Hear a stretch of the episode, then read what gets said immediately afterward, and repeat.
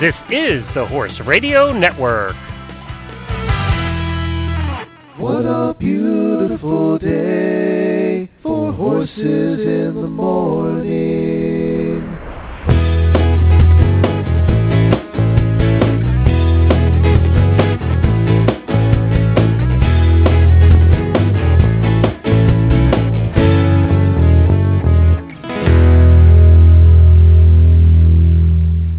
Good Tuesday morning, everybody. I am Glenn the Geek from Ocala, Florida. And I am Emily Thompson from Saugerties, New York, and you are listening to a special jumping edition of Horses in the Morning on the Horse Radio Network for August fifth, episode nine hundred seventy. This episode is brought to you by S Equestrian. Good morning, Horse World. Oh, my God. It's Tuesday. It's top-class show jumping uh, at the very best. Every horse is different, and you've got to be able to understand and read each different horse. Remember, we're looking for those clears in this round to go forward to the jump off. You can't ask for anything more. It's just pure theatre.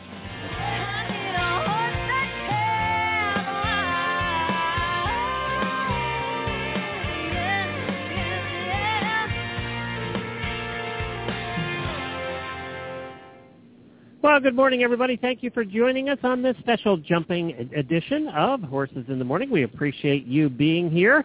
And welcome back, Emily. Thank you, Glenn. Happy to be back. Looking forward to it. I think we got a great show.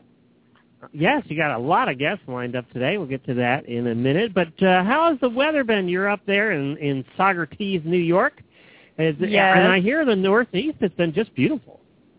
It, it it really has. It's been really nice. Um, I mean, we've been turning fans off at night. It's been nice and cool and not too hot during the day, not too much rain, kind of just enough. But, yeah, it's been really nice. We just came out of three weeks of showing up here, so uh, we were out in the elements the whole time. We, we noticed. Yeah, and I guess you're really appreciative when it's not one hundred degrees. Oh, gosh, yeah. I mean, it, your whole day, you know, is structured basically around your environment, your weather. So if it's cold, you're cold all day. Hot, you're hot all day. It's, you know, you're that the hot, rainy days are really hard because it's hard to get a raincoat that doesn't make you really, really hot like you're going to pass out. So those right. days are no fun.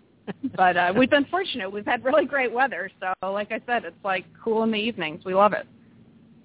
Now, you guys, uh, for, for for the people that don't know, uh, you're, you said you came off of three weeks of showing. How, what's the schedule look like uh, during a week of, of showing? Well, um, we start out... I know out you always a, have Mondays off, right? Mondays yes, that's like the horseman's holiday, off. Except for myself. As you know, we don't experience days off, vacations, things like that. Um, but, yes, Monday is there's no classes. Oh, the horses rest, which is important because a lot of them gear up for a very busy weekend. So Monday they rest. Tuesday, most of them just come back and flat. Generally at most horse shows, there are not classes scheduled. However, here and Wellington, some other horse shows, there are some equitation classes for the juniors to chase points. There are some younger breed classes, thoroughbred classes, things like that. Uh, so some of these weeks just get really long for these guys that are showing three weeks. Tuesday, some till Sunday. And it ramps up your professional show all week, the Wednesday can be the welcome class, so you have some of your bigger classes right out of the box on Wednesday. Um, all the way through Sunday is the Grand Prix, either Saturday or Sunday at most cl- at most shows. So uh, it, it is a packed, packed week, and three weeks in a row is a lot. Generally, a, a lot of people I talk to don't. They say three weeks is a lot. They generally don't like to stay on the road for three weeks. So to come and, and be here for three weeks, it is. It's it's taxing. And they'll, they'll do so. Then they'll go home for a little bit, and then hit the next two to three week uh, stints, right? Yeah, I mean, you're you're lucky. Professionals that have barns that are like that do, but some of these guys with big barns, they're actually rotating the horses, so they themselves do not really take weeks off. Gotcha. And and now the, the professional riders, you know, in a in a three week uh, in three weeks like that, how many different horses will they ride? It really depends. I mean, you can have some that just have a, a few, uh, you know, you basically you have two different kinds of horses, maybe three different kinds of horses that a professional rides. They are firstly riding uh, client horses if they have a client business with juniors and adults. So they're preparing those horses Wednesday, Thursday, Friday for their owners. Then there's sale horses, which maybe don't have a rider attached, so it's the professional riding and schooling, same sort of idea, Wednesday, Thursday, Friday. Uh, but then they have their own horses, hopefully, um, that they're developing for themselves, one, two, maybe more. I mean, our, one of our riders, Todd Minikus, he's got three and four in each class that he's riding, and uh, they they develop them in the bigger classes, say the Welcome, maybe a one fifty class, and then the Grand Prix on the weekend. So it, it's packed. These guys are just, you know, all day, every day.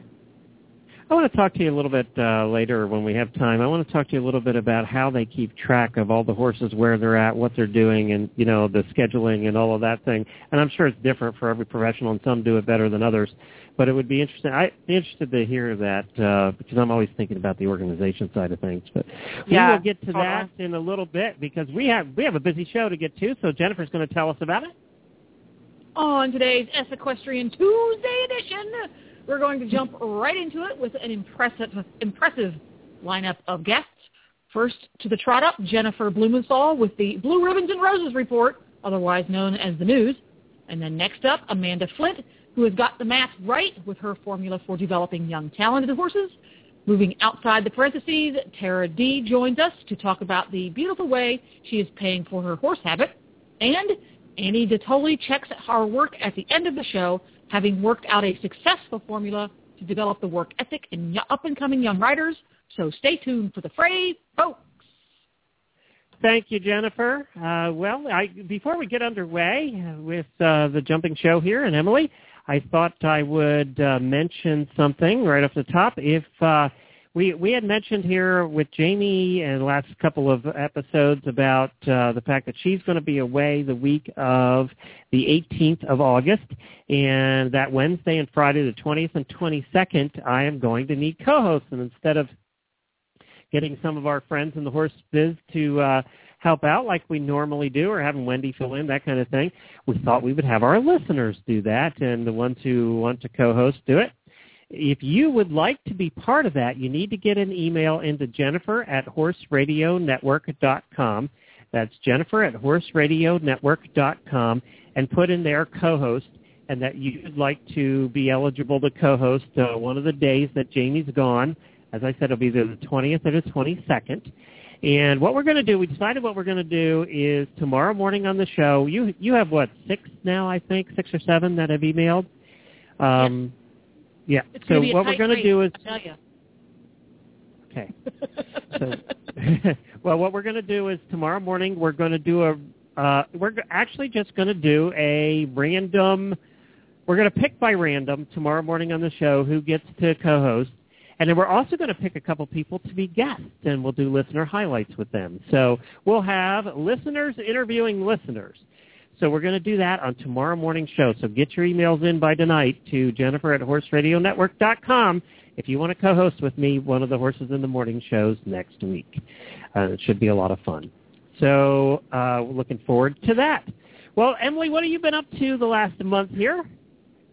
Oh, man, well... We've been showing, like I said, and uh, it, it's been fun. So we're up here at HITS, and uh, normally my experience is I'm showing a lot. Uh, I originally, uh, you know, put all of my time into being a show jumping professional, so I had, I think, eleven horses showing um, two years ago up here for other people, breeder, uh, breeder, young horses, older horses. So it's slowly we've been dwindling the herd down so I can really focus on S Equestrian. Um, and th- this horse show, I actually personally did not have anything to ride. I've been preparing my mother's horse for me, which is an interesting, exciting event that my mom really? is now riding with me. Yes, it is very different training your mom. It is yeah, so weird. Well. Oh, my God. And she has been riding. She rode when she was younger, and she's been showing for about the same time I have. So when I was younger, she got into showing when I did, so we could kind of, you know, do it together. Um, and she just did the lower-level hunters. She had an older horse that she retired in his twenties. I mean, just a cool, easy horse. Um, and she she decided uh, not too long ago, maybe five years ago now, that she wanted to do the jumpers. So she has been on this jumper quest, which it's it's just so scary when it's your mom. I never thought the older adult, adult jumpers were really all that scary. I was like, ah, you know, the jumps are kind of small and it's the olders, you know, whatever, no big deal. But it's scary when it's your mom. I'll tell you that. You just get nervous. But um, you know, usually, my, yeah. usually when moms get older and they've been riding their whole lives, they tend to go the other direction and want to do dressage because it's safer. Right? What's wrong with my mom? She's like, and she's pushing me. She's pushing me to move up.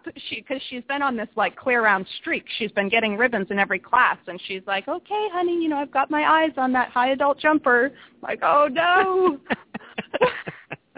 but but you know she really is doing, like I said, a great job. I mean, she's practically you know novice at it. She's only been four or five years that she's been really pushing. Uh, with this particular horse, and she's doing it. She got ribbons in every class, so it, it's lots of fun. We may hit a few a few shows this fall and, and kind of see where she's at. Who knows? Maybe she'll actually move up like she wants. That's actually inspiring because, you know, a lot of us, I, I, I'm over fifty now, and, you know, the thought of starting something new and completely different, especially in the competition world, uh, this is one of the very few sports that you can actually do that. I mean, you, you couldn't, you, do, I, you know, I can't think of tennis maybe, you know, um, yeah. shuffleboard. But I can't think of any other sports that have the, this level of intensity that you could do that at that age. Yeah, and, you know, that master's class, which, you know, she has got her eye on, is I, it's like three foot nine. I mean, those are those are pretty big jumps, and they jump around. Yeah, that's like a four-foot jump. Ring. That's pretty serious. Yeah. When it's your mom, you know, you're like, gosh, I hope I got this horse ready. You know, and, and so that's what, also the point where three foot nine starts looking like about six feet. Oh, uh, I when it, yeah, it is. It really is because she's doing a great job. I don't want to make it sound like she's out there like, you know, putting crazy angles on jumps and losing her stirrup. She's doing a great job, but it really, those jumps are big. It is challenging, and uh, and there's just so many variables. And then you add an element of the horse, and me me being. you know, in charge of prepping the horse during the week, making sure he does the right classes, that he's not too fresh. Um, and he was a bit fresh last week, biting my nails a little bit. But uh, then he was good. Then he was good. So it's it's what, a whole what, other what, animal. It's lots of fun. What is he? What he? Uh, what make he, and model? He's, he's Belgian. Um, he you're going to laugh when you see him. I call him our uh, golden labradoodle. You've seen those sort of designer dog crosses. That yes. is his attitude. He's huge. He's absolutely enormous. He's practically Palomino, which I don't know how that happened because he's papered, just normal jumping papers. Um, but he is just a big, sweet golden retriever. He's so such a good boy. Uh, and is she, I mean, you're not very tall. Is she uh, Is she taller than you are? Yeah, I don't really know what happened. Um, eventually you'll see everybody in my family. Um, to my knowledge, I was not adopted. Um Everybody is, like, really tall. Like, my little brother is, like, I mean, he is, like, I don't know how tall he is exactly, but he used to be my little brother. Now he's, like, six three or something. He's huge. Everybody's huge. And you, and then there's you. I mean, like a foot and a half difference when we all line up for the family picture. It's like, ah, I'm the only girl, you know, of the kids, so it kind of makes sense that I'm in the middle. So they put me in the middle and... Get the stool for Emily. Got to take a family yeah. picture. Seriously. Well, and then now my mom's horse is so big. I mean, I go up literally five holes in the irons oh, for, from her to me. Like, that's oh, what's going on. And her horse is so big. He's the biggest horse at the show always. You're going to laugh when you see him. He's like a Budweiser Clydesdale. He's enormous. And he's uh, yellow? He's Palomino color? He is yellow. I don't know what happened. Yeah, he's, like, totally yellow. He's wow. beautiful. That's not something you usually see. Yeah, he's like the perfect lady's horse. That's really cool. Well, I'm happy for your mom. Good for her for for jumping out, that you know, and, and doing something, you know, making having some fun. Yeah, That's yeah, terrific. It can be. And that. then also getting revenge for all those years you tortured her when you were a teenager. I think it's terrific. I bet. I bet. I know. I don't know what's going on. We're only about this has been going on for about six months, so it's all still a little bit fresh, and it's been going well. But yeah, it's so different. All right, well, let's meet our first guest because we have a lot of news to talk about in the Hunter Jumper World. Things are just happening. Awesome. So to... we have, is she there? Yes. We have Jennifer. Jennifer is coming up with our show news. Are you there, Jennifer? I'm here. Oh, thanks for joining us. I'm so excited you're able to bring us all the, the hot topics. Oh, yeah, it's uh, it's going to be uh... been crazy this summer, and it's going to be a really exciting fall. Yeah, it really is. Um, really, it's just, uh, it's well, it's the World Equestrian Games. We've got quite a few big classes. Uh, well, I'll let you run through it, but yeah, you're right. I mean, it's sort of a, a big, big, big season. So what, what do you have for us? So I think the highlight coming off the past weekend is Beezy Madden winning the King George Cup in Hickstead, and she's the first woman in the one hundred eight years that this cup has been going on to win it ever. They only opened this cup up in uh, two thousand eight for women to enter into it. Before it was just men, which I think is really interesting. And on top, I know, isn't that interesting? Because we yeah. play, like, we compete equally with men, but I never knew that. When I put in a little research, I found that. And I think that this is a great, it's like the cherry on top for the uh, U S show jumping team, because not only did the U S show jumping team in Hickstead at that same horse show win the Nations Cup, but also um, the U S team in Spain won the Nations Cup. Um, it was a C S O, C S I uh, five-star. So that was great. We have two Nations Cup wins, and everyone's gearing up for W E G, and it's super exciting because I think it's just like the perfect momentum going into the games.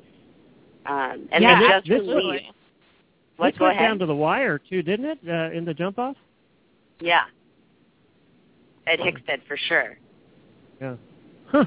Wow. That's, this is very exciting to have this kind of success gearing up for the World Equestrian Games and then those Nations Cups, of course. I mean, we there's been a lot of talk about us not, you know, kind of fielding like a broad team that's that's consistent and successful. We have quite a few top riders, but assembling the team, um, and it looks, geez, like we're doing it, right?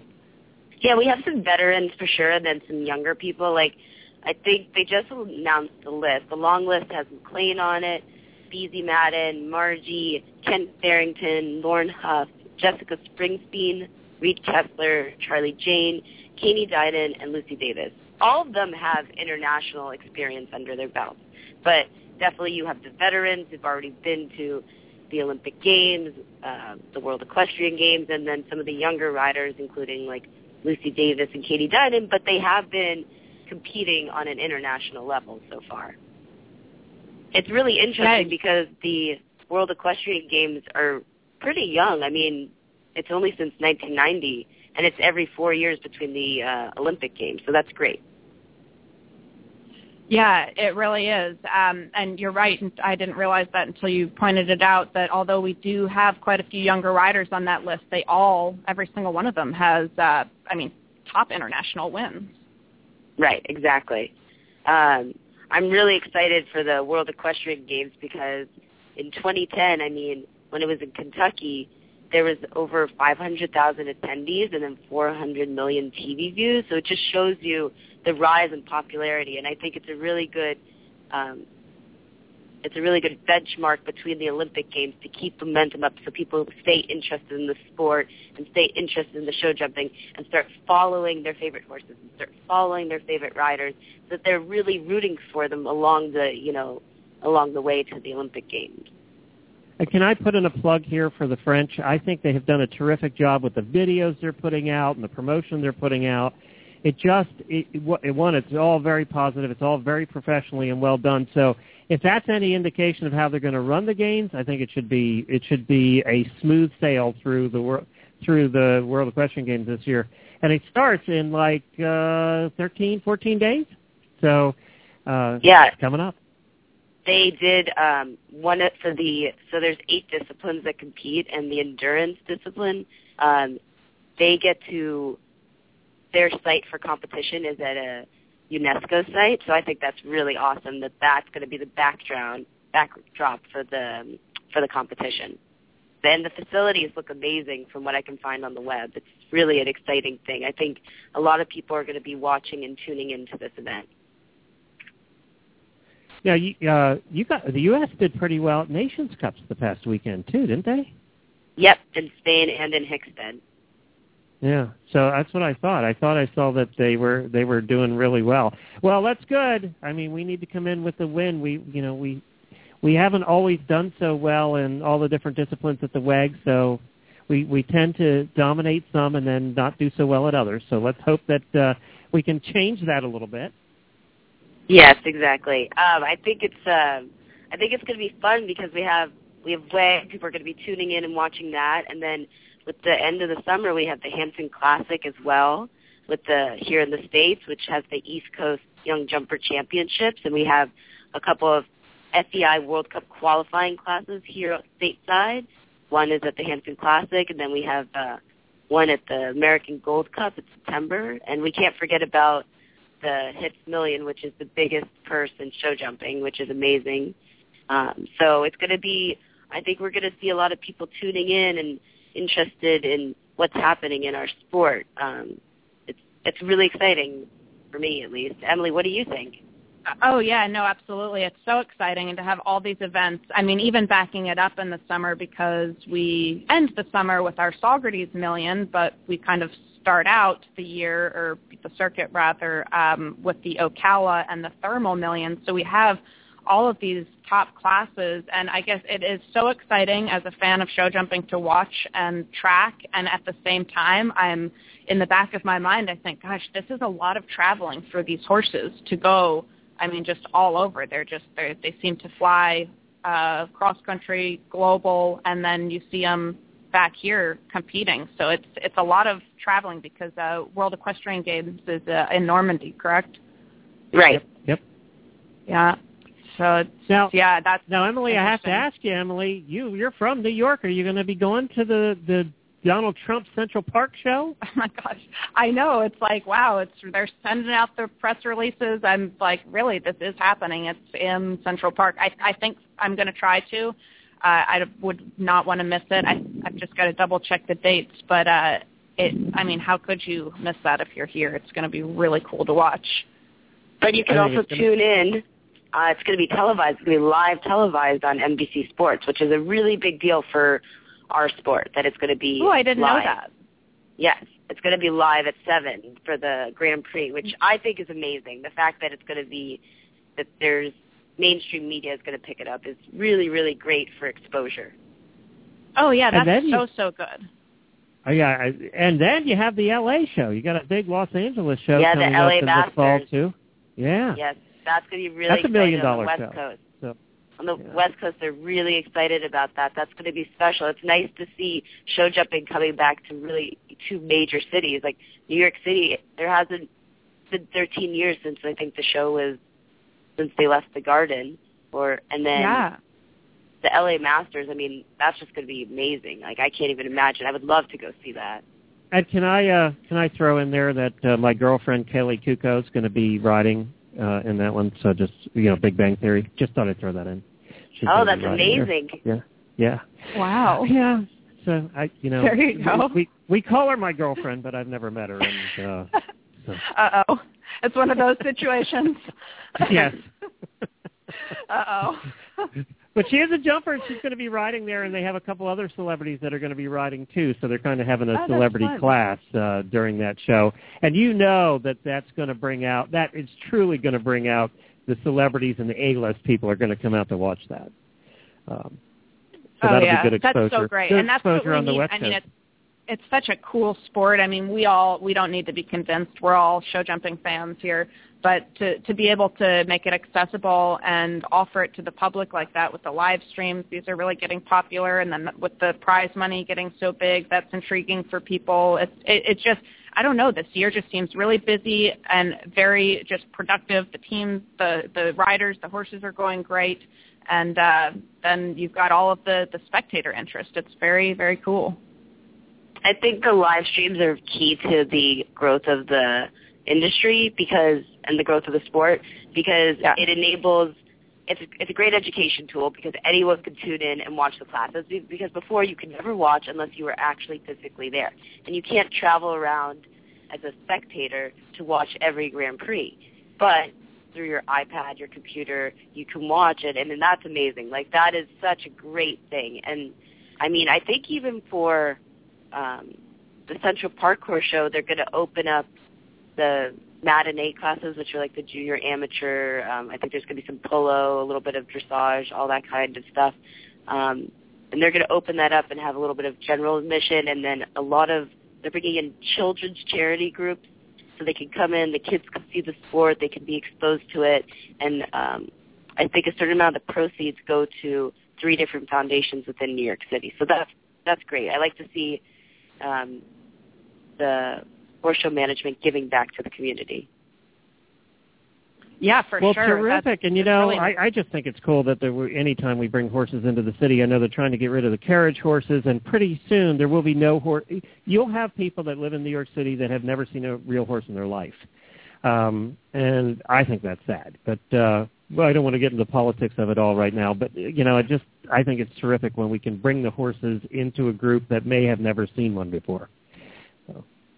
Yeah, it's, I know the carriage horse thing, it is hard because you think, well, the park, I mean, it, it is so beautiful being somebody that grew up here. It's like that is part of the city, and if we could just keep them in the park. But, I mean, the other day I was going down to the, our sewing room.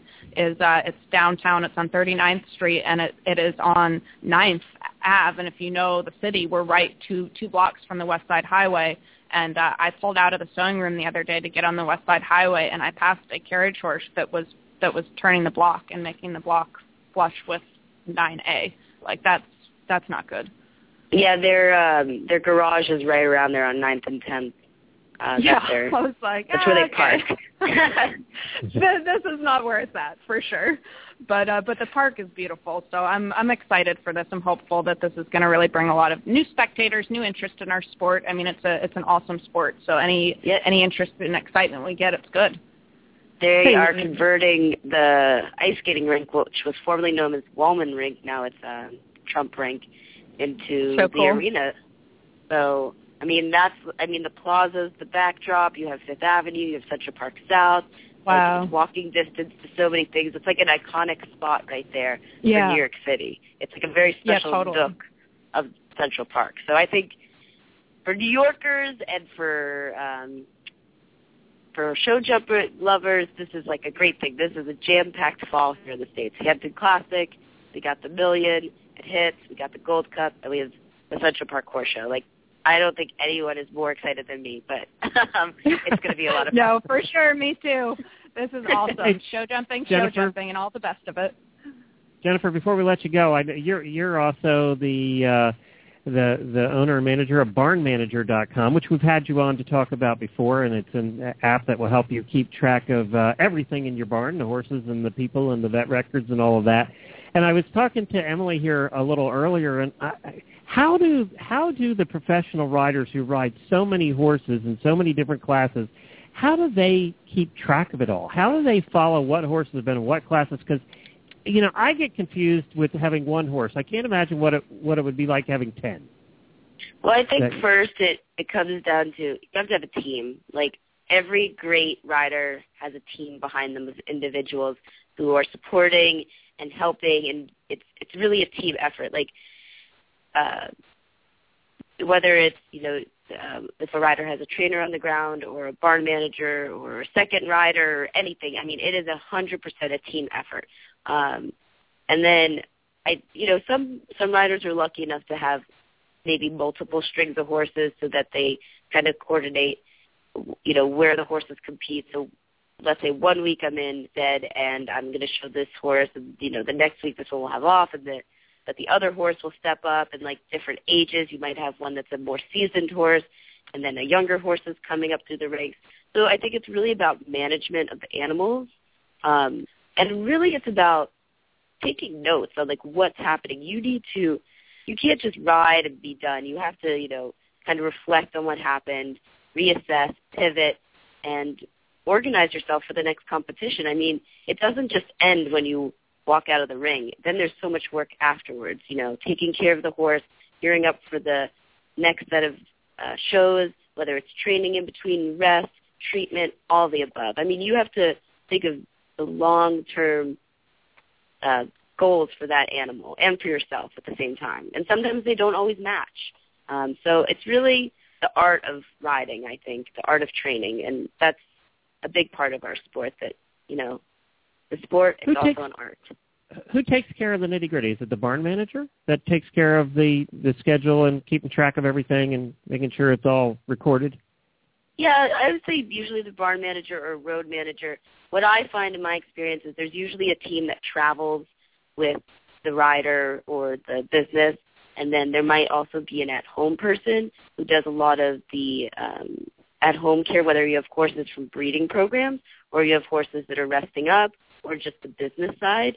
Um, it, I find that it's very three-dimensional. It's not um, black and white whatsoever. There's a lot of people involved, from the you know the person from your groom who handles the care of the horse. I mean, that is essential for a top-quality horse to have someone that's with that horse all the time, travels with it, takes care of it, loves it. I mean, that's essential. I think that grooms are underappreciated in the United States. They serve a huge role getting a horse to the ring and the health and well-being of the animal.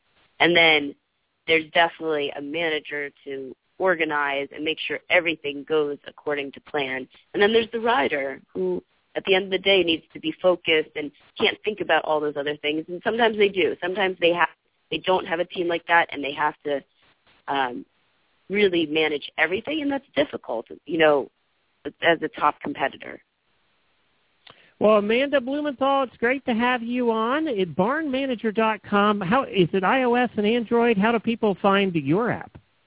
You just go to w w w dot barn manager dot com, and you sign up for a free trial, and that's about it. It's great. It's that easy. You can find us right away. Okay, very good. Well, yeah, thank you, Jennifer. We appreciate the report. Okay, Thank you, bye. Jennifer. We'll talk to you soon. Talk soon. Okay, bye. Well, next up we have somebody who has to do all that stuff, so why don't you introduce yes. Amanda? We do. We have a real live professional rider here. This is one of our S Equestrian riders, a fantastic Grand Prix rider, Amanda Flint. She has been so kind to share a few minutes with us this morning and provide our training tip, our show jumping training tip. Um, Amanda specializes in young horses all the way up through the Grand Prix level, and she herself is showing in the Saugerties Million on a very cool horse uh, named Superbad. Amanda, are you here? Yes. Thank you for joining us. Good to talk to you. Thanks for having me. Uh, am I right? Are you riding Superbad? Yeah. Yeah. Okay. The other ones we have are little young. Yeah. Okay, because I man, he's in great form. I just saw you. Um, was it in the, the was it the last Sunday Grand Prix here? You just had one time fault. Yeah, we we managed to do three in a row with one time fault, which is actually just fine. Oh, I know you're bummed, but that's still good. yeah, yeah, no, he's perfectly fine. Out of the last six Grand Prix, he won two and then had three time faults in the other. So. It's, uh, oh man! More than fine. Yeah, because yeah. you were really you were cleaning up in uh, Ocala. You won tons in Ocala, and then on your route back up here. So that yeah, I mean you're you're definitely still on your clear round streak. Time faults or time faults. Yeah, yeah, and sometimes when, you know you never know how the jump off goes anyway, and you saved your horse. so, yeah, right. But yeah, it's the money. yeah. Totally. I know it's the money, but you know you're putting in clean rounds, and that is a very cool horse. Now, how old is he? He's ten this year. Okay. So he's, he's um, finally you know, growing is... up a little bit. We've been dealing with him yeah. for quite a while. So you had him as a young horse, right? Uh, yeah, we got him the end of his five-year-old year.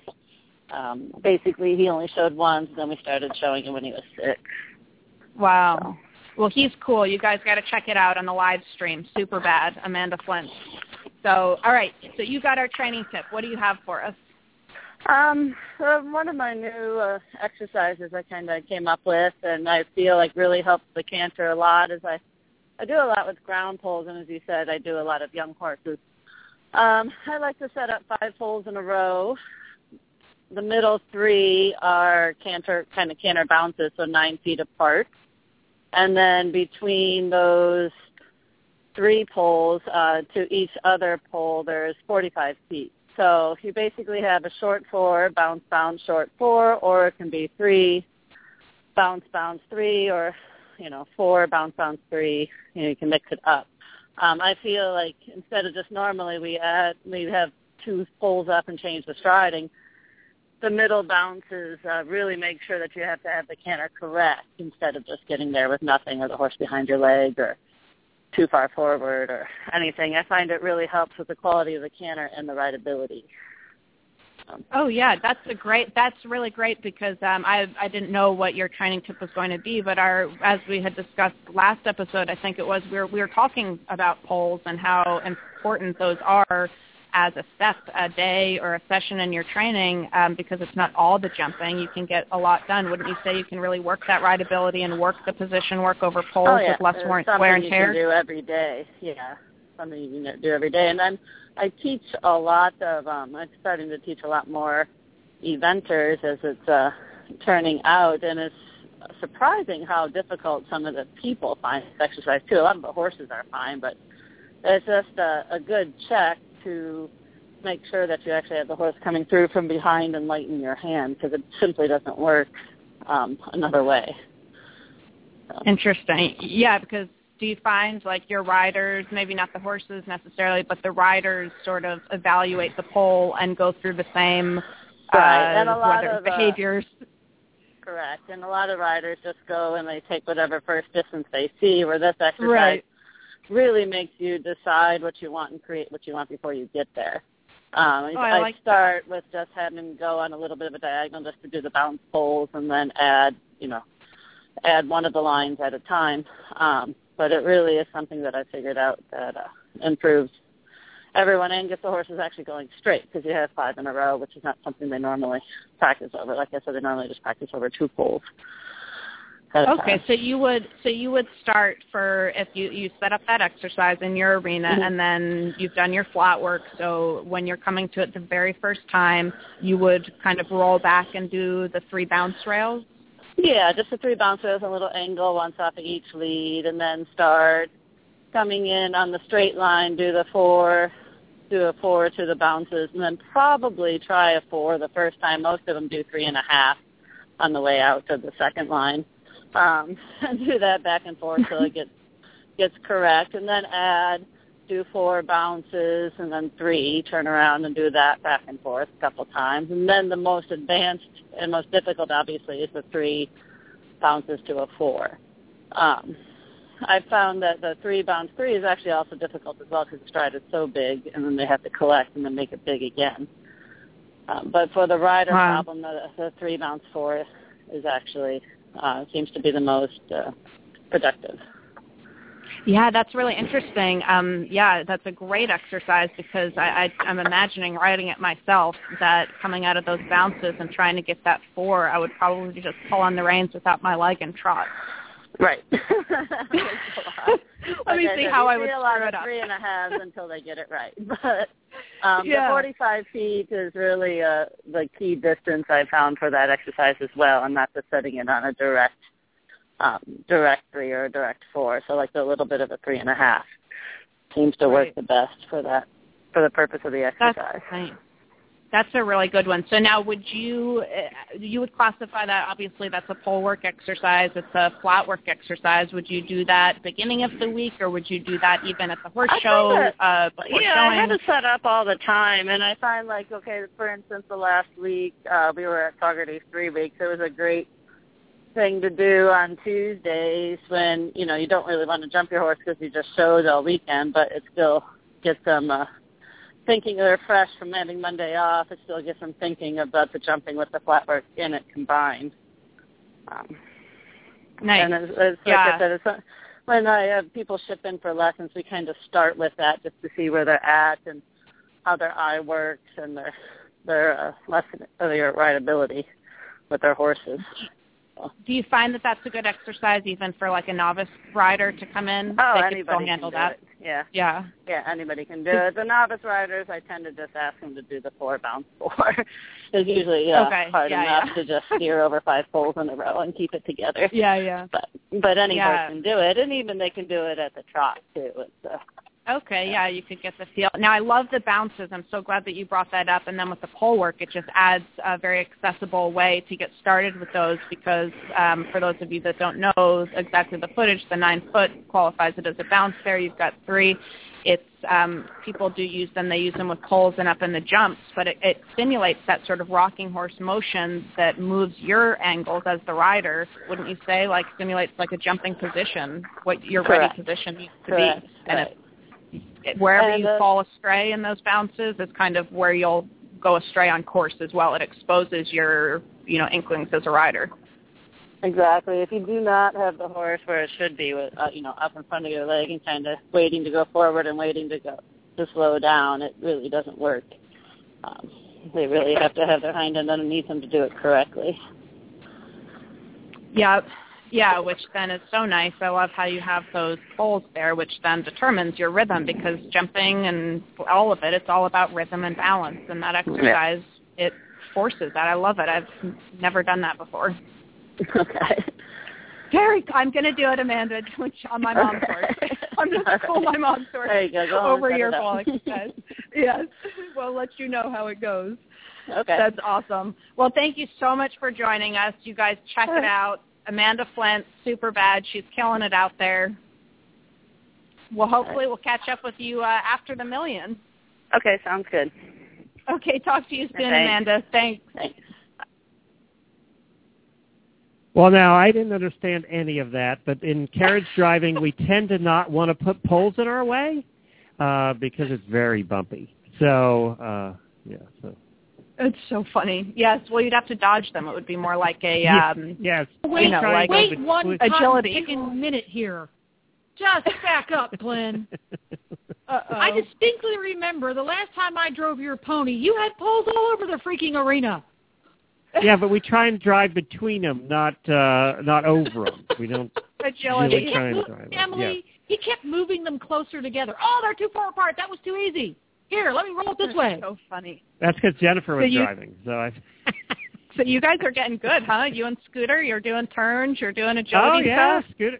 Actually, Scooter's pretty well trained now. I would say he he we, we're working a lot on his conditioning now. Um, well done. So he's he has to get more in shape now. He's getting kind of fat. He actually needs a muzzle part of the day every day now. Oh. Um, yes, he's uh so no more skinny little pony anymore.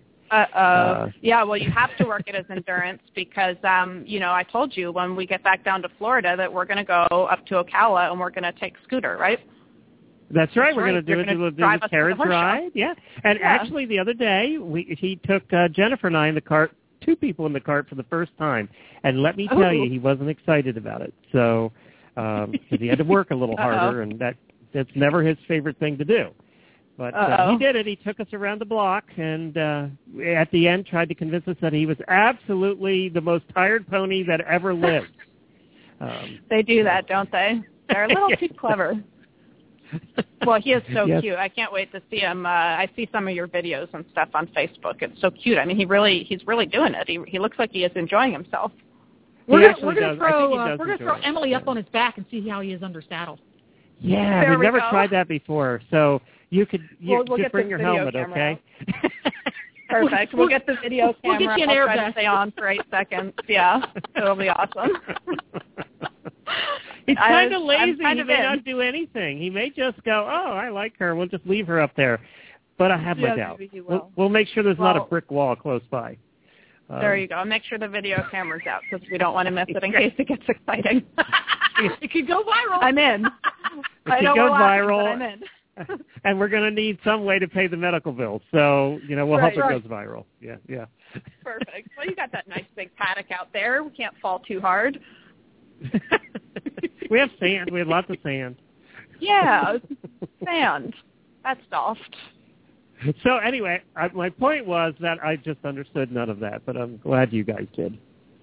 Yeah, I think that's a really good one, that the pole work, uh, you know, people want to get savvy with their jumping and practice, and for sure, I mean, you've got two different kinds of riders. You've got riders that are just starting, they're introducing jumping to themselves and or their horses the first times. Maybe they're even playing by themselves without a trainer at times. And then you've got competitive show riders that are out there trying to school the horses uh, to, to be the best at the show. So you, you're always walking the line of not trying to just jump these guys so much, all the jumping, jumping, jumping, jumping. Yes, they have to jump, but they also, it's, you've got to have the cross training. So I love the pole work. It's great for the competitive rider that just needs to knock a few jump days off the schedule, but still needs to get, like Amanda's saying, just that cause and effect. You need to have a listening horse. They've got to go left when you say left, right when you say right, straight, all of it, slow down, go. It's got to be within, you know, an, an, a, a second of when, of when you're asking that you receive the the behavior. So the polls put them sort of in a pressure cooker where you ask for something and you get it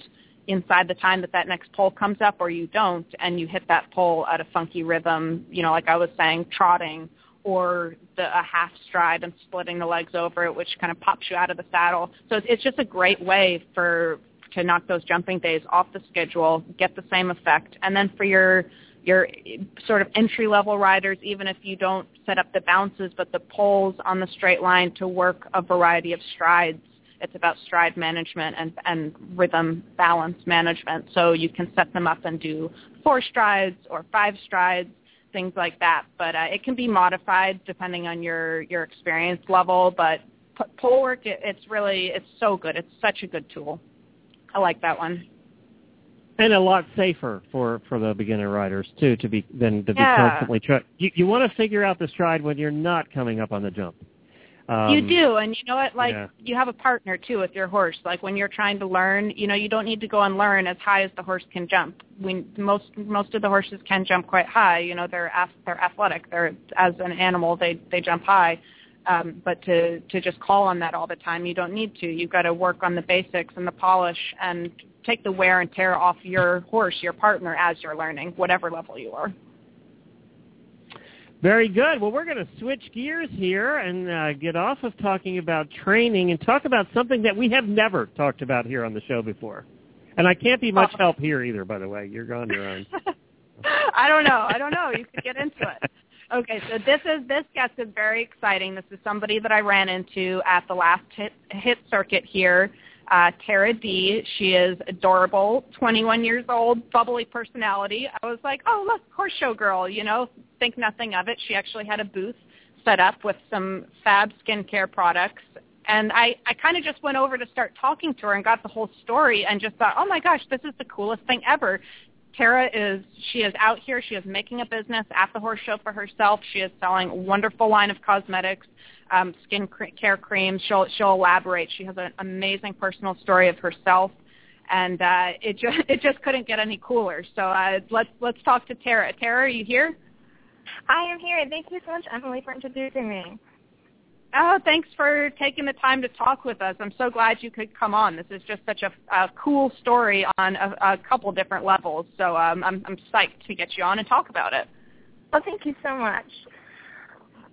We have, so Tara, you you and I met, uh, gosh, I guess it was last week or the week before. You set up a booth, correct? A booth to to make make this entire line, Arbonne Cosmetics, available to us horse show uh, girls out here, which we need it. We need sunscreen. We need help.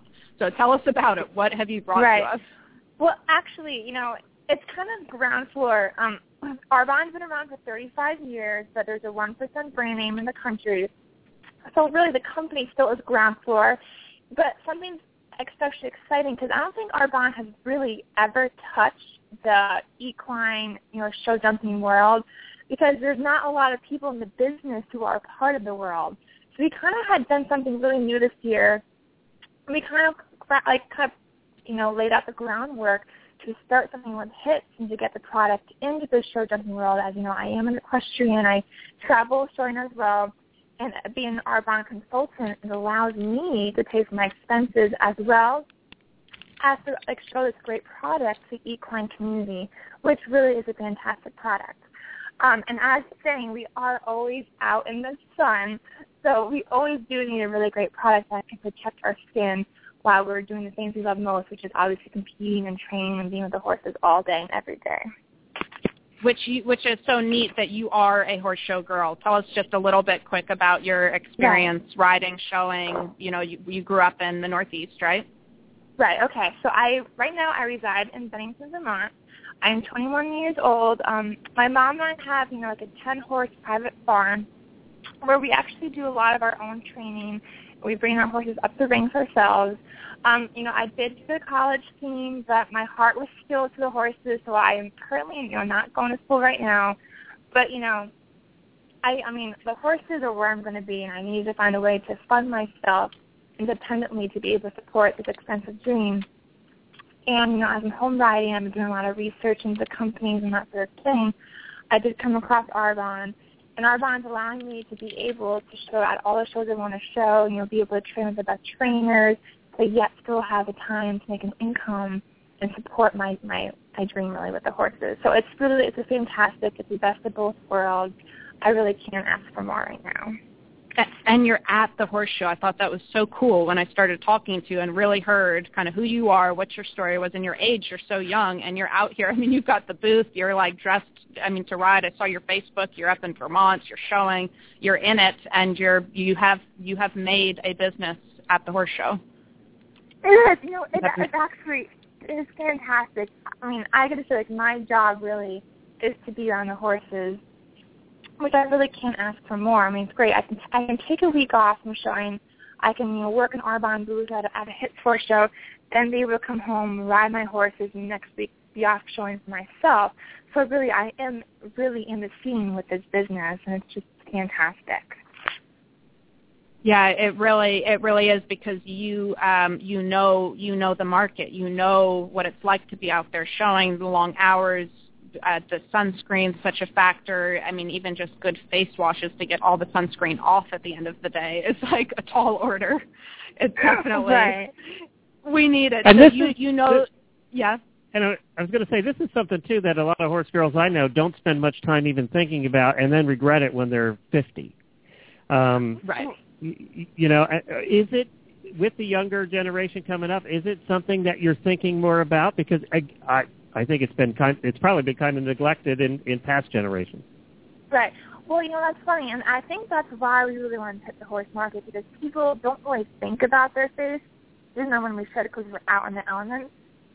But, I mean, my job really is to hit the older market that has, you know, that may have the sun damaged skin, but also get my generation coming up to be more aware of taking care of ourselves. You know, not just so much, but also the big thing is skincare. We, I mean, I mean um, um, what's it called, um, skin cancer, because we are in the sun all the time, and skin cancer for us really can be prominent with the sun damage we get every single day. And I've come across a lot of people who who had, you know, skin cancer on their face, or on their lips, or on their cheeks, and it's really out there. So it's our job to take care of our skin right now. And even if we do have the sun damage, the sun damaged skin, we can still take good care of it right now as well.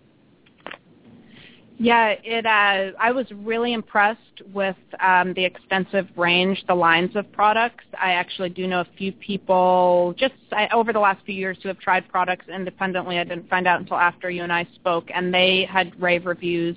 Um, it, the, I guess that's the thing that really strikes me, is that they're, they really they are effective. Uh, for sure, the sunscreens and the, the age creams, all of that. But tell us about your personal experience with the acne line. Okay, okay. So I actually, I suffered severely from cystic acne, which is a hormonal imbalance. And um, so when I went to my dermatologist, they wanted to put me on all the, the chemicals, and the one chemical they wanted to put me on was retin A.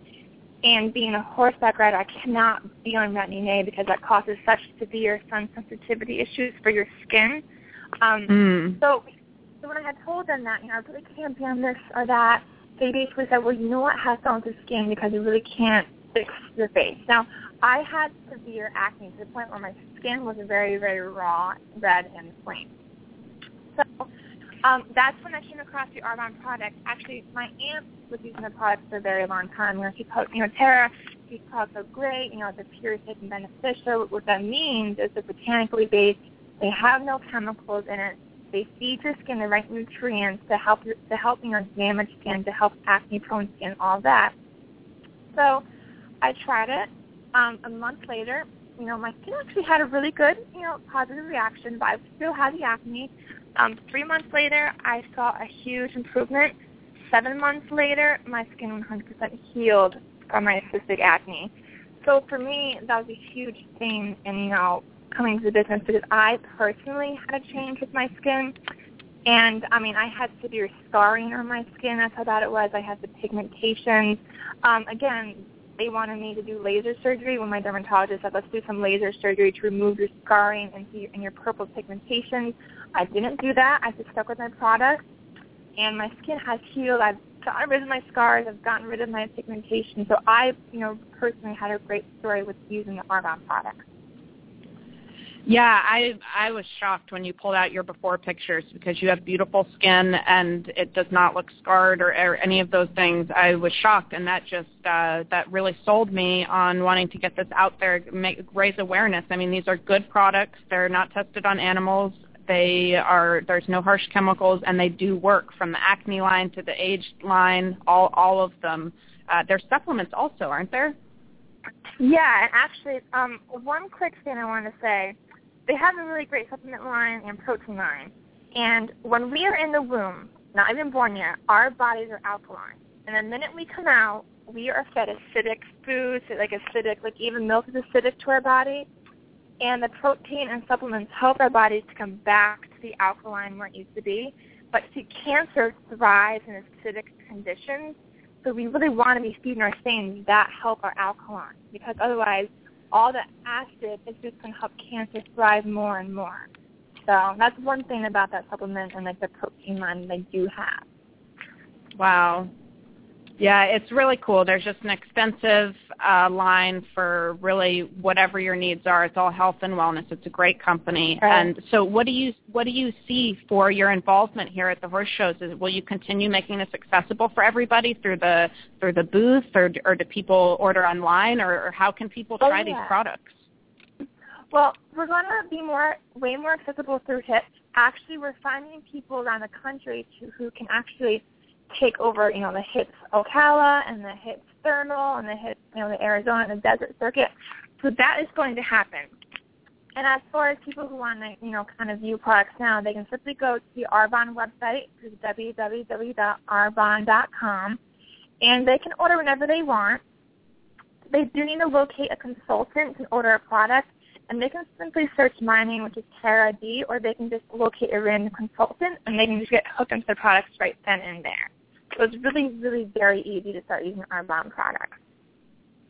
That's nice. It's so it's so great that you're doing this because, uh, like, I mean, we keep saying it's kind of weird. The more I, I'm really racking my brain to think, are do we ever get exposure at the horse shows to any sort of health wellness type companies like this? And uh, it's I don't think so. I mean, it's mainly jewelry and tack and things like that. So right. uh, this this is. refreshing to see this, and right. literally refreshing. I've been using the products and I love them. Right, but you're so right, Emily. I mean, there really has been nothing that hits at all, or the horse shows in general. So we were pretty excited to get our foot in the door. Well, Tara, oh, yeah. I got to tell you, having been a acne kid growing up, an acne teen growing up, there's nothing worse than that. Uh, so no. I, I'm glad that there actually is something out there that uh, that can help with this situation. And uh, Tara D, that's a movie star name. Did you come with that, or is that uh, something you made up along the way? Because I know. You, you should. It's very short and sweet. I know. It's just like that's a movie. You, it's, it's a great like a name that movie stars would pick. It's, people don't yeah. come with those names. Uh, It's so funny. Well, thanks to these uh, products, you look like a movie star too. I was just on your Facebook page. I was going to say she's the whole package. She may be a movie yeah. star. That's right. That's awesome. Well, thank you so much, Tara. We're going to stay in touch, and uh, you guys try them out. It's great products, great line, and uh, you just search Tara D. She can be your consultant. All right. Thank you so much, guys. Thank you, Emily. Thanks, Tara. Talk to you soon, Tara. Thanks so much. Bye. Bye. Oh, there is nothing worse than that. When you're a teenager in high school oh. and have bad acne, ugh. Well, I can. Yes, I can't imagine sure. what she went through. I can't imagine what she went through. I uh, didn't. Um, I didn't realize. It never occurred to me that the, all those medications they are they make you so sun sensitive. So she didn't even have an, an option. She just had to just sort of turn down, you know, those treatments because you know, I mean, we're out here in the sun all day. You know, and when I when I was growing up, the uh, acne treatments were all stuff that was not clear. So, you know, it was uh, it was a whole different ballgame back then, too. But so, Ugh, yeah, if this, uh, if this so actually hard. works, there are a lot of teenagers that will be real happy Oh, about yeah, that. Totally. That's why I was like, man, we, we need to make this available. People need to see this information. This is a really cool thing. And uh, and she she's tested it all in the hardest uh, environment because she's a horse show girl. She's out there showing and competing and in the sun and everything, and this worked for her. So it's it's a success story. You know, it's one of those things, too, acne especially, is one of those things that uh, whether you're a boy or a girl or, you know, man or woman, doesn't matter. We all feel the same way about acne. You all go through the same emotions about acne. So uh, yeah, that's one of those that a, uh, bypasses gender, you know? Yeah, yeah, absolutely. I mean, it affects everything, and uh, and not to mention it's when it's bad, um, the cystic acne like Tara had, I mean, it's so painful. Right, exactly.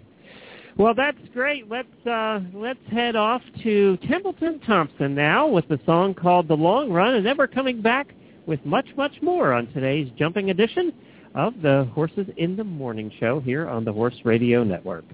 We'll be right back after this song.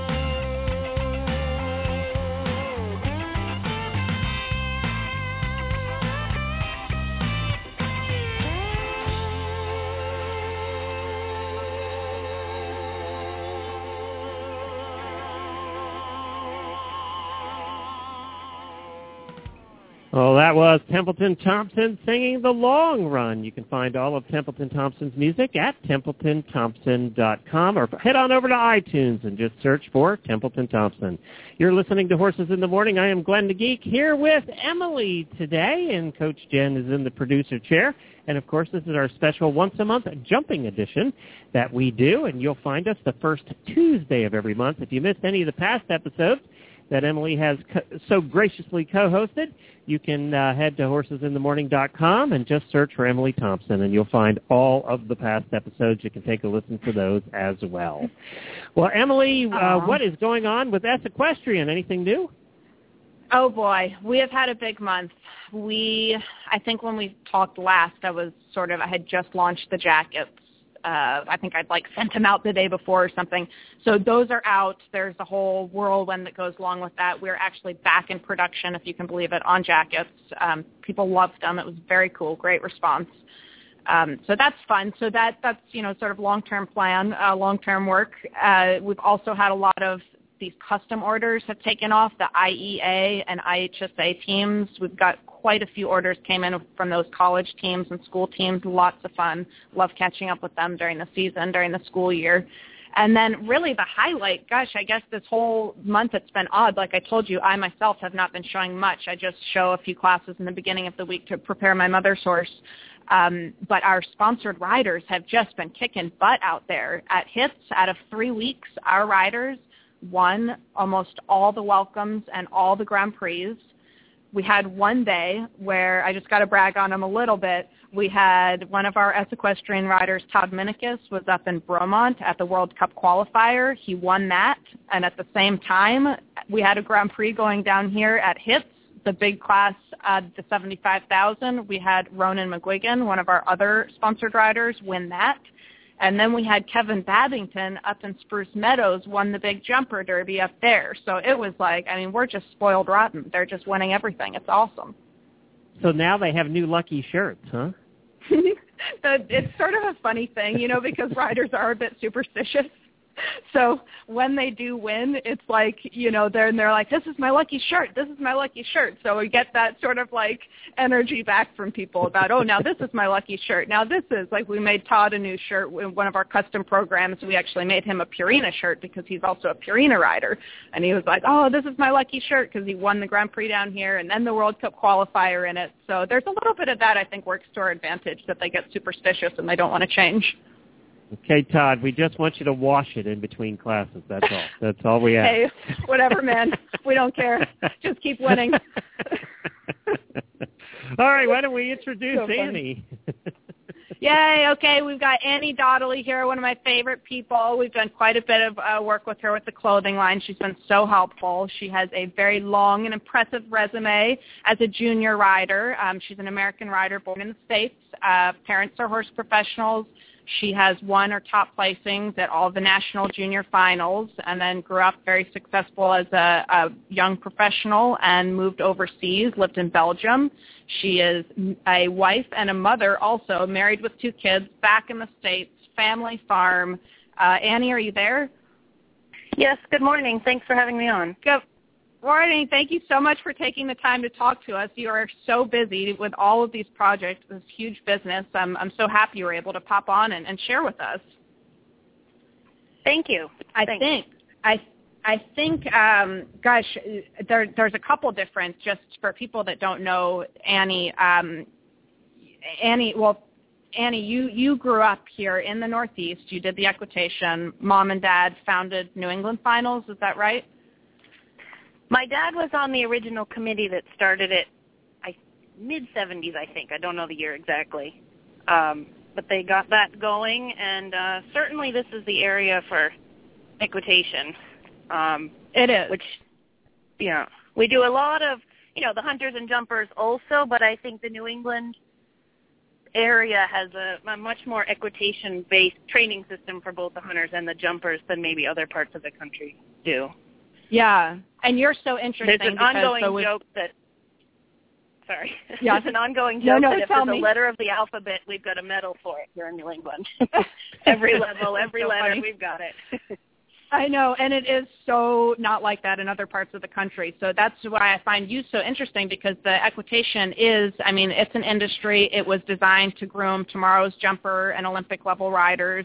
Um, it's got it's rooted in that, and it is just taken on this huge meaning here in the Northeast.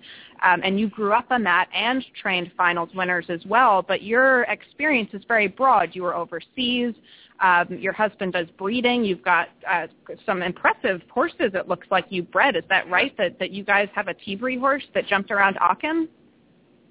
We do, and actually she just won a Grand Prix in Belgium, an international wow. Grand Prix with her new owner, so we're quite excited.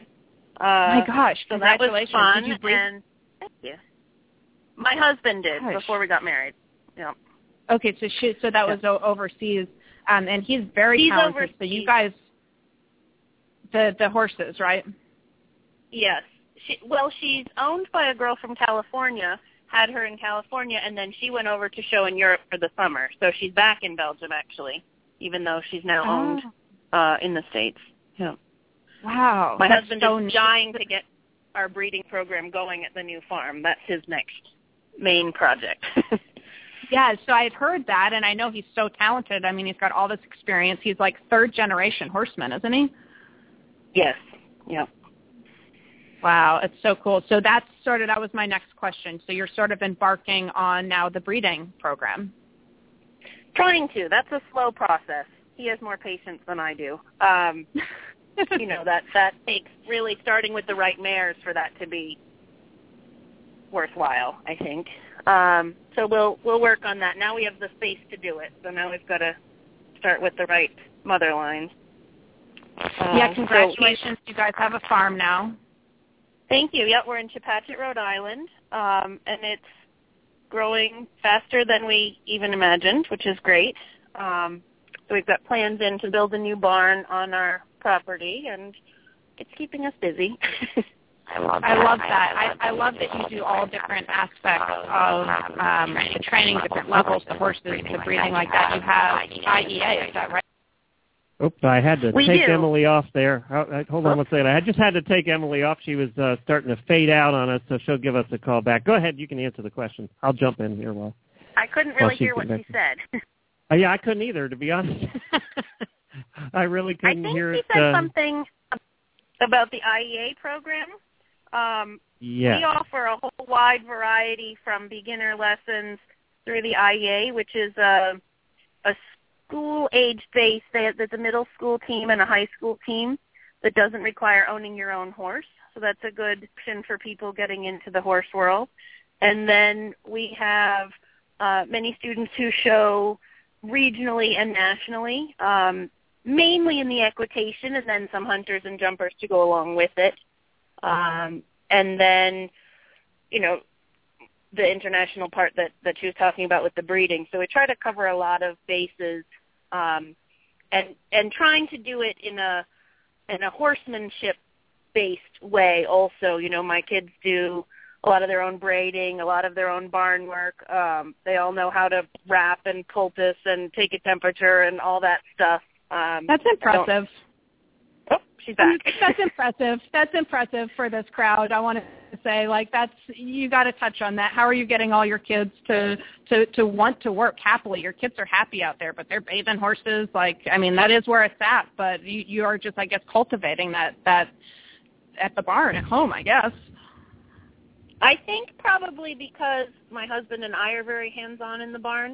Um, I think that it starts from there, and and they don't see another way, really. You know, they're they're not expecting to have their horse tacked up for them and brought to the ring. They're expecting to do it, and everyone else around them is doing it. And uh, I think that's where the real love and respect of the animal comes from. I don't think that happens by somebody else doing dirty work.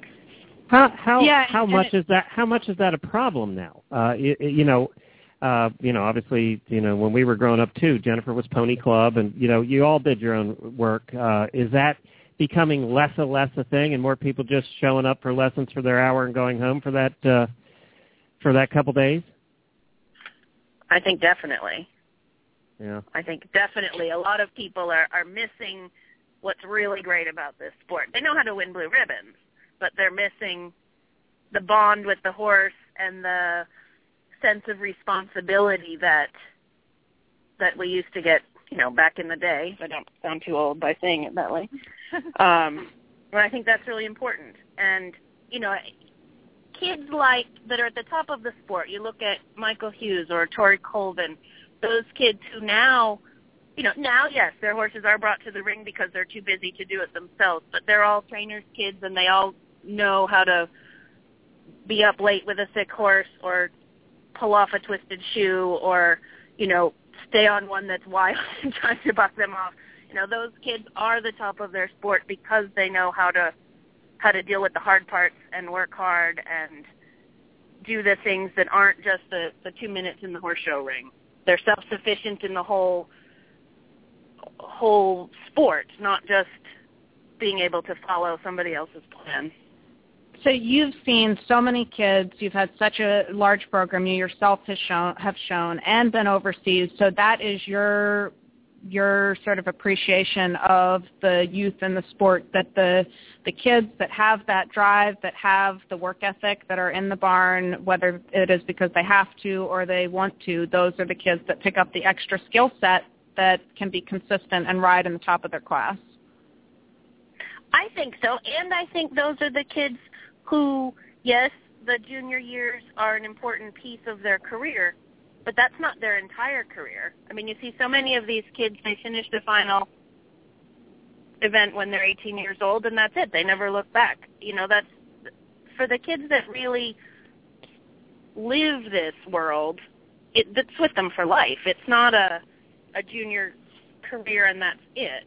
Um, I think the kids that really spend spend their time with their horse, spend their time working at it, seeing improvement, getting a lot out of it, I think those are the kids who are in this for life, not the kids who are in it for just a few equitation finals and then on to something else. Yeah, and, you know, for those of us that are passionate about this as a sport and really do have a respect and a love for the horses, that's what we want. We don't we don't like to see the kids pop in, stay at the mounting block, ride for three years, and then leave.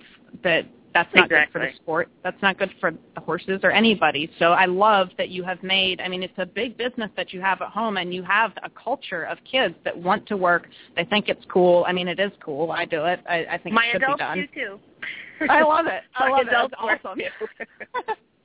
I need to work my on parents, that with my adults. Yeah. My mom doesn't do it. I do it for her. Yeah, you need to get your mom to work. I know. I was going to bring that up. Mom, you're going to be winning classes if you bathe your own horse, okay? My parents just hosted a reunion from their um, Young Entry Stables, which closed twenty-one years ago. And they, the most of the people that came were campers from their summer camp in the early seventies. And oh. some of them they had seen in forty years. And it was so great to see these. I mean, they're older than me. They're not kids, but all the oh, the awesome. former students come back, and some of them are still involved in the horses, and some of them aren't able to be because of, you know, life in the process. But certainly all look back on those times so fondly, and great for them all to get together. And for me to meet them as an adult, because I was pretty young when they were all around. So that was really fun. Oh, yeah. That is so cool. There is that, that, um, that – energy about you guys, because then there's New England Finals, and of all the finals, that it's my favorite finals always. It's such a feel-good energy. It's very competitive, but it feels good. It's fun. There's some fun classes, costume classes, and then I love the Horsemanship Award. Not everybody does that. No, that's for sure. That's a great thing. Um, my dad started that, I'm not very good with dates, but quite a while ago now, and that's going to be a huge thing. They take a written test. Uh, that's hard. I did it a few years ago, and it was really hard. Um, and then the top ten-ish, depending on numbers, do a practicum phase with two judges in the stable area where they have to, uh, well, it depends on the year, but identify parts of the horse or equipment or put a bridle together, you know, hands-on actual working with the horse. And then the third part of their score is their riding score from the medal class on Sunday. So they have to be able to to think on paper, they have to be able to put that knowledge into practical application in the stable, and they have to be able to ride. Um, Which is so, so great. It's quite a good, yeah, quite a it, good it, event, and something certainly the kids are proud of getting a, a ribbon in that as well. That's the be. thing. It's it's that, that X factor of getting them to think it's cool, and because some of this needs to be their initiative, they need to sign up for the horsemanship class, or they need to to be be you know, okay and, and happy in a situation where they have to unbraid, braid, bathe, whatever the, the work is that we all have to do. But it but it does, you know, a little bit the students need to, to be open to that and understand that it's not meaningless. It's not groom's work. You you are the groom. You need to take care of your horse, your athlete, your partner. And it's, it's to me, it's crucial. Like, you know, that my husband and I do all our own work, which is so funny because we do all of our own barn work in white S Equestrian shirts, which is like some sort of marketing something or another. Eric's like cleaning stalls, you know. I'm like, gosh, that shirt really looks white. So we're we're doing it, but I think I think more people need to. There needs to be a large cultural movement here in this country of people doing their own work and getting into the management. I think that's where your your real love of it comes from. Your real love of the sport comes from that side, not not a stack of blue ribbons on your shelf at home. Yeah. No, for sure. And you guys have cultivated that. I love it. I didn't realize until I was kind of reading up on your website, um, t bree horses dot com, uh, that you also have an I E A team. You host uh, interscholastic riding. We do. We just started that last year when we bought the new farm, um, and that's headed up by a woman that works for us named Reagan Duffy. And I showed against her when I was a junior. Oh, she yeah. used to beat me all the time, yeah. She was like always, she had the best flat work position. She she used to just kick my butt when we were chasing points. She would always win the McLean. I couldn't get my last McLean because of her one year in time. Anyway, so you got a good trainer. So she's there doing I E A. Mm-hmm. I love it. We try to cover a lot of bases up where we are. That's so cool. It's it's it's really it's more people need to be like this, have a more sort of appreciation of the different aspects of the business and how they all go together. And like you guys really look at things. You keep saying these are lifetime relationships and, and not just the junior years. And that's how you operate. That's what how your barn is, and that's the way that you guys operate. And that's the reality of what we're doing here. This is a sport. It's got longevity. The sport is changing. There's new rules and new regulations changing every year. I mean, it's it's growing. So to have people invested and be a part of it as a sport, not just sort of their little three-year snippet or whatever the small involvement they want to have, but really look at the whole show jumping as a sport and an industry. It's it's a great thing, and that's going to more people thinking like that is going to allow us to grow. Hopefully. Hopefully. Yep. Yep. No, for sure. Well, where do you guys go next? Where will you come back up to Saugerties, or where are you showing? We have a couple of our regional medal finals. Uh, we've got the Connecticut medal coming up next week, and then the M H J, which is a Massachusetts medal, at Fieldstone Farm the weekend after, and then the Rhode Island medal finals, and then we'll be back to Saugerties. So we're oh, on our... Yep. Equitation uh, which, time. exactly, exactly. And some of these regional ones have, you know, a, a mini medal version and then the junior version and an adult version. Um, so it's a good lead up for, for people aiming for New England Finals. It's a good uh, kind of measuring stick of how, how ready we are. So oh, we will well, see you at awesome. Saugerties in a couple of weeks, hopefully with our order for our custom shirts. I'm trying to put that Yay. Together right now. I know. I can't wait to get that for you guys. That's going to be awesome. So we'll yeah. we'll definitely stay in touch with that. Yeah, the, it's. I think it's going to look really cool, your logo. You got a really cool logo. Thank you. Then fun. Awesome. Well, we will see you then for sure in Saugerties, and then I will see you at New England Finals. Sounds great. Thanks so much for All having right. me on. Thanks so much, Annie. Talk to you soon. Talk Bye. To you soon. Bye-bye. Well, that was a full day here on the Jumping Radio Show. Thank you, Emily, for putting all that together. Oh, no problem. I'm so glad we got all kinds of good info, and uh, just it's, it's great to get this information out there. I love it. And uh, you can find Emily. What's uh, how, what's the website for S? Uh, S Equestrian. It's E C E equestrian dot com. You can shop online or check us out on Facebook. Our website is actually undergoing construction. It's up, but it's going to be all updated with new products and a new shopping cart in, in a couple weeks. It's workable. But, yeah, check us out, S Equestrian dot com. And product in stock again. You had uh, sold out there for a while at the, at the beginning of summer. We did, yeah. We're it, people are buying, keeping us busy. We had a few expansions. I uh, picked up a Germany tack store, um, Mexico, and, and a couple others. So, it's yeah, it's keeping up with the demand. It's, it's a full-time job. That's why I'm not riding so much. Very good. Ask Equestrian is where you can find it. And, uh, of course, if you want to listen to Emily's past episodes here doing the jumping segment, you can just head on over to horses in the morning dot com. The easiest way to listen to our shows is to go to uh, your go to your phone and go to the App Store, whether it's iOS or Android, and search for Horse Radio Network. Uh, it has all of our shows. We have ten different shows that we do, and you can find them all on there. And that's the simplest, easiest way to listen to the shows. A reminder that we will be back here tomorrow morning, nine a.m. Jamie will be here, and, of course, uh, we do our Celebrity Trivia Challenge on Wednesday morning, so we'll look forward to that. We have a musical celebrity coming up on tomorrow's show, so that should be a lot of fun. And, of course, we want you to get your... your emails to Jennifer at horse radio network dot com if you're interested in co-hosting the week that Jamie is gone there, the week of the eighteenth. Uh, we have two slots open on the twentieth and twenty-second. You'll be co-hosting with me, the live morning show. No pressure. It, it's easy, isn't it, Emily? Oh, yeah, no problem. No problem. Yeah, no you, pressure. Yeah, you weren't nervous at all their first time, were you? No, no, not at all. No, it's, it definitely gets the blood pumping a little bit, but it's fun. Yeah, you do great. You're just like a natural at it. You were natural the first time you did it. You were just like out of the box, good co-host. Oh, my gosh. It's the Wi-Fi issues. Honestly, I told you I had a yeah. few nightmares, so barring that. yeah, we've, we've had trouble finding her good in, internet connections at the horse shows. That's been the biggest problem uh, we've yep, had. Yep. But, uh, but we're other doing than that, em- Emily, Emily does fine. You know how I can tell a good co-host is if I only have to do – the less work I have to do, the better my co-host. Ooh, that's there my, you go. That's my test. that's my well, test. I bet you loved the all about I H S A me, Emily. Episode. When I pre-recorded all the interviews, I bet that one was your favorite. Yeah, yeah, yeah, that works too. So funny. Thank no, you. We have a blast. I love doing it, so I'm looking forward to talk to you next month. First Tuesday of every month, the jumping Yay. edition of Horses in the Morning.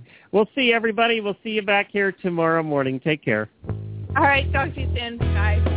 Bye.